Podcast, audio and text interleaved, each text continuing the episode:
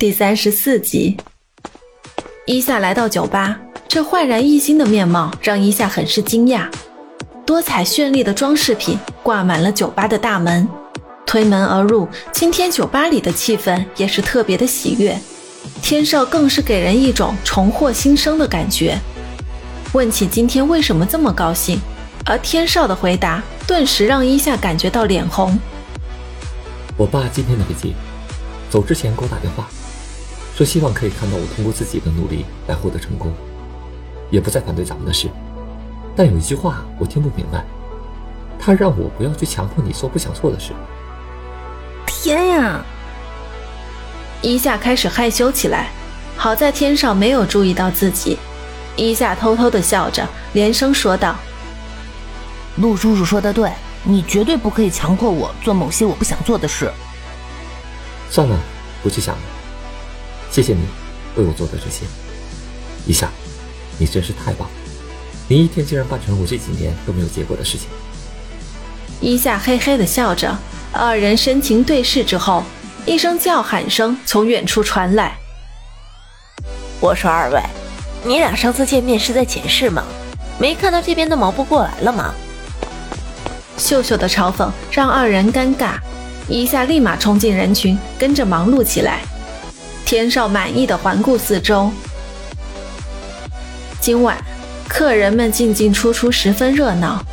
天少一直跟在伊夏身后，毕竟伊夏搬出去有几天了，只有在上班的时候，天少才能和伊夏在一起。这个时候是天少最开心的时刻。为了让伊夏可以多陪陪自己，天少决定降低他的工作量，提升为经理。伊夏突然心情有点低落。客人们陆续离开，伊夏有点吞吞吐吐的说道：“小老板，有件事我要和你说一下。”伊夏语气听着有点沉重。天少还沉迷于喜悦当中，甚至还想着今晚就接伊夏回别墅去住。伊夏从衣袋里掏出一张信纸，天少站在酒台处打开。这是什么？这是我的辞呈。说出这句话的时候，伊夏很难过，心中也是很不舍。天少搞不懂，为什么现在父亲不再阻止了，而你却要离开这个酒吧，离开自己？你是不是疯了？我们一起努力挺过了最难的日子，你现在打算离我而去吗？没有一个合理的解释，天少不理解。天少希望伊夏只是一时冲动。我不是永久离开，但我有些自己的事情要去处理。你给我一点时间，我答应你，等我办完了事情，我就会回来了。时限呢？你多久回来？有什么事情不可以让我陪你解决吗？天少的心情快要崩溃了。秀秀不让叶文说话，二人只是在一旁静静的听着。伊夏也很难过。安慰道：“我还是会经常回来看你的。我要去夏雨公司工作，那里有我一个梦想。不过很快我就会回到你身边的。要进公司上班，这个借口倒是天少意想不到的。也对，伊夏这么优秀，怎么可能只会单单屈服于这间酒吧呢？知道了，我留不住你。你有抱负，有目标。”不像我，你说的什么话？我需要时间，到时我会给你解释的。听着气氛不对，叶文赶紧笑着解围道：“反正也不远，要经常回来看我们呀。如果有什么需要帮忙的地方，千万不要客气，一定要第一时间通知我们。”秀秀的话说到了点子上，伊夏微微点了点头。辞呈被天少撕碎，扔到了地上。伊夏很震惊，不知道接下来他又会怎样为难自己。天少冷静地看向伊夏，拒绝你的辞职。也许你是累了，需要多假，给你假期，时间由你定。照顾好自己。回到家中，天少的心情几乎跌到谷底，同时。伊夏一面强忍住沉重的心情，一面叫来李管家，与他商议进入夏雨集团的计划。李管家有点犹豫，担心的说道：“小姐啊，我认为啊，这样太危险，不如直接走法律程序。”不行，他们动用了太多的公款，现在证据不足。另外，我想调查一下，他们是不是还有别的秘密。